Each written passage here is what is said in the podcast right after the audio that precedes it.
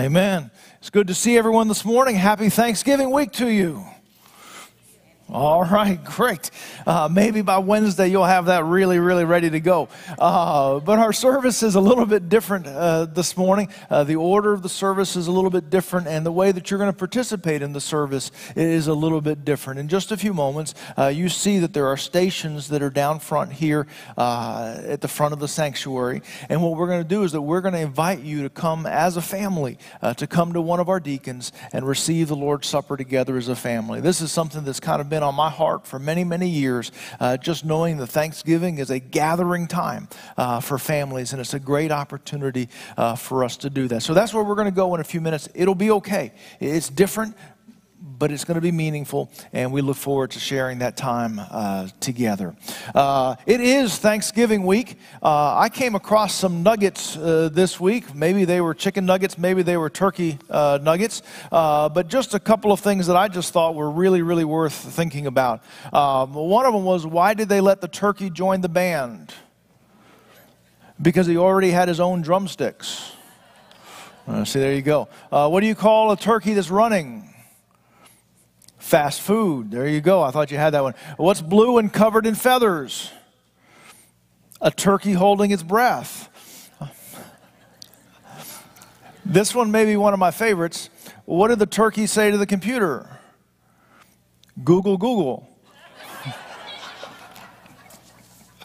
what kind of music did the pilgrims listen to? Plymouth Rock.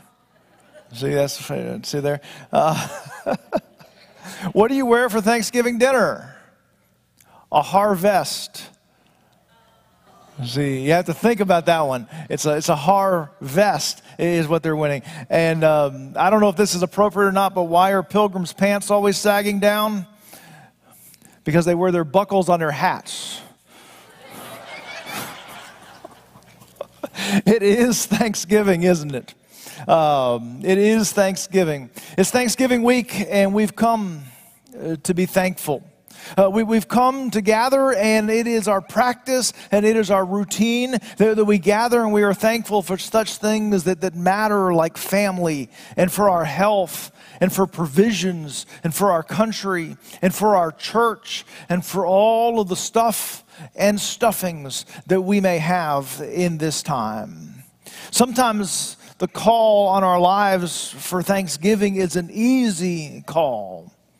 But other times, we almost want to hit the holiday snooze button and just say, Thanksgiving is great, but now's just not really a great time. Maybe, maybe in two weeks' time, or three weeks' time, or three months' time. You know, Thanksgiving would be great if it didn't come during the holidays. That, that, that just seems to make it so much busier, is when it shows up in this holiday season.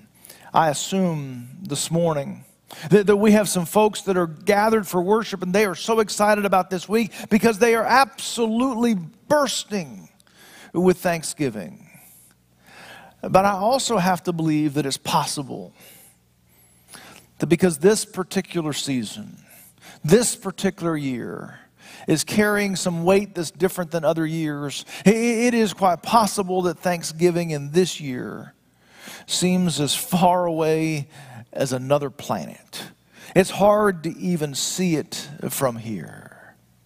But I also think that while we have some folks that may be bursting with Thanksgiving, and we may have some folks that are, that are struggling to even be able to see Thanksgiving, I think the vast majority of us, once we are reminded, once we are reminded, just need that little bit of nudge to remind us to be grateful, uh, to be thankful, to find uh, the, the reason why we give thanks in this season. It's almost as though all of us could use that little bit of nudge to true thanksgiving, where we are grateful not just for the things that are perfect in our lives, not just for the things that are great in our lives, but where we are nudged to remember that the true spirit of thanksgiving is to be grateful for whatever is in front of us in this season. I think sometimes we can make this mistake of saying, if everything would be just right, boy, those are the things that I'd be thankful for. But Thanksgiving says This is what the Lord has given to me in this season, in this time, right now. And for what He has given, because it has the fingerprints of God on it, I am grateful for that. As we think about Thanksgiving this morning, what I want us to do is I, want us to think about Jesus, and I want us to think about Jesus, the Thanksgiver. But one of the great places to look at that is in Luke chapter 22. Luke chapter 22, beginning with verse 14.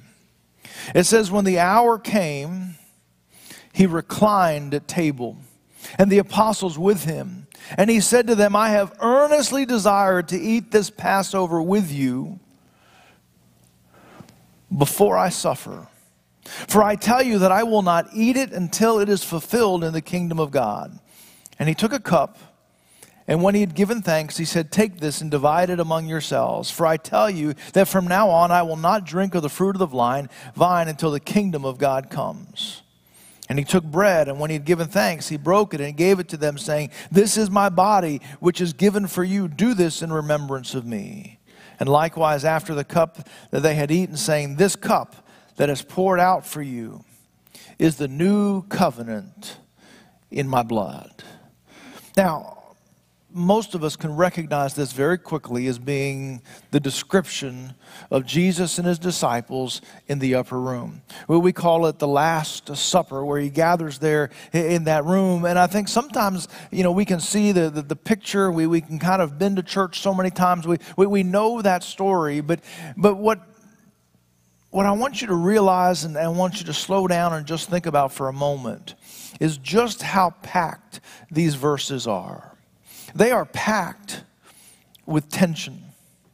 You see, the disciples could feel the pressure that was coming on Jesus. They could feel the political turmoil. They could feel the list of enemies of Jesus. Now, that's a strange thing to say, enemies of Jesus, but they could hear that, that anger, that venom, the conniving uh, uh, of people that were out to get Jesus. In fact, just a few days before this, when Jesus says it's time to go to Jerusalem, one of the disciples says, I guess we'll all go and die together.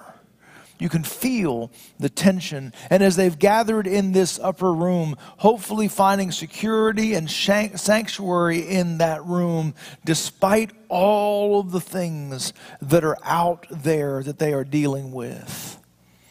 But one of the other things that we see in this passage is not just the tension, but we also see the teaching. Because after three years of Jesus' ministry, after 30 years of Jesus' life, he has taken this moment to give the fullest teaching, to really remove the veil over what his entire mission has been. After all of the confusion of the last few years, this is the moment that Jesus is going to connect all of the dots. He connects the dots from all of history. He connects the dots from the Passover, this great Jewish celebration of freedom and being released from bondage. And Jesus says to them, if you want to talk about freedom and being released from bondage, it is at its most significant picture in what you are about to see next. Because instead of the Passover lamb being executed, for your freedom and for your safety from death. He says, It's my body, it's my blood. One of the earliest words that were spoken about Jesus was, Behold, the Lamb of God that takes away the sin of the world. And Jesus uses this meal to communicate to the disciples I am the completion of that Lamb who's going to provide the forgiveness of sin for all people. So the room and the passage of Scripture is full of tension, it's full of teaching. But here's the surprise it's full of thanksgiving. It's full of thanksgiving. In fact, there are several different places where we find Jesus give thanks in the New Testament. But it's in this passage of Scripture that, that we have in just a handful of verses where we have the double thanksgiving. Where Jesus stops and says, and when he had given thanks. And again it says, when he had given thanks. This is a passage full of thanksgiving. Now, I want you to notice just a few things about Jesus' thanksgiving, and we're going to mention these very quickly. I want you to notice that for Jesus, the thanksgiving was routine. It was not out of the ordinary, it was part of his routine. Like I said, there are several different places in the New Testament where Jesus stops and he gives thanks. When he, when he feeds the 5,000, he, he gives thanks. Just before he raises Lazarus, he gives uh, thanks. Uh, when he talks about his teaching and his time with some children, he, he gives thanks in that moment. It was part of the routine and the practice of Jesus that he routinely gave thanks. And so in this moment, when Jesus comes to the table and he breaks the bread and he pours uh, the wine, of course, it is the routine for Jesus to give thanks. I also want you to see that when Jesus gives thanks, it's not just his routine, but it's his priority. In fact, I think what is interesting is that Jesus gives thanks before he does anything. At the beginning, that the first thing that he does is he gives thanks. I think it's interesting that when you go back and look at the times in which Jesus gives thanks in the New Testament, do you know that he always gives thanks before anything happens? When he comes to the grave of Lazarus, he gives thanks for what God is about to do. When he holds up that little packed lunch that he feeds the 5,000 with, he gives thanks while it's still just the packed lunch.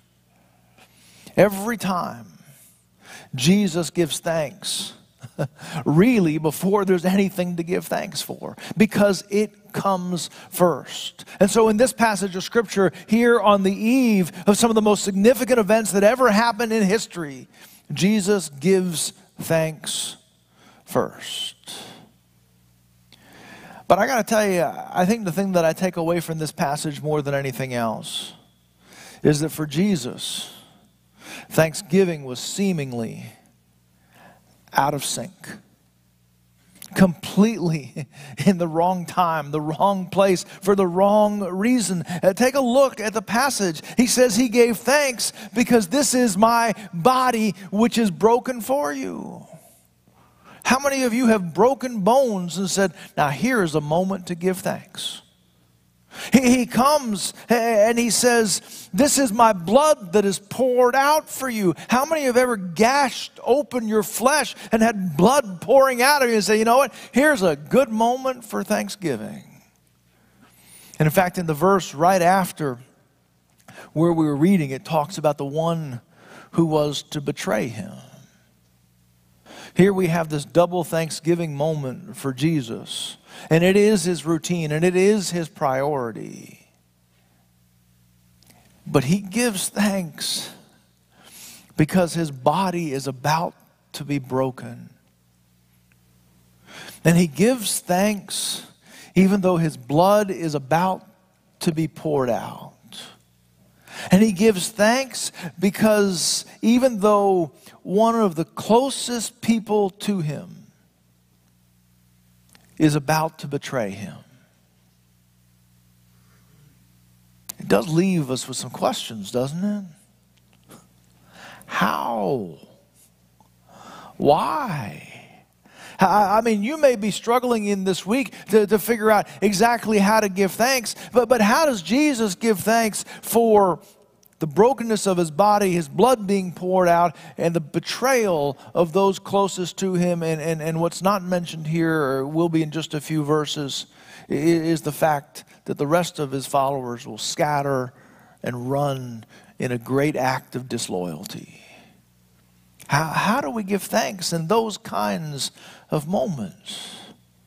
I, I think that the answer to that is Jesus knew, and we need to be reminded, that a hard spot in the will of God always beats a soft spot outside of the will of God. And so we can be grateful even when it seems like it's out of sync Because if you are inside of the will of God, the protected will of God, even a hard spot is better than maybe the soft spot that you're dreaming of on the other side of the fence. The will of God is always better, whether it's hard or soft, than any other place that we could be. This Thanksgiving, I want you to be nudged by Jesus' example, by Jesus' words, and by Jesus' work. Which brings us right back to the table. Uh, what Jesus says and what has been delivered to the church is that because of this teaching this focusing moment, Jesus says that when you gather, you should do this in remembrance of me. And so it has been the practice of churches for almost 2,000 years now to gather and to recreate the breaking of bread and the taking of the cup. At this time, I'm going to ask our deacons that will be serving today if they'll come to their stations.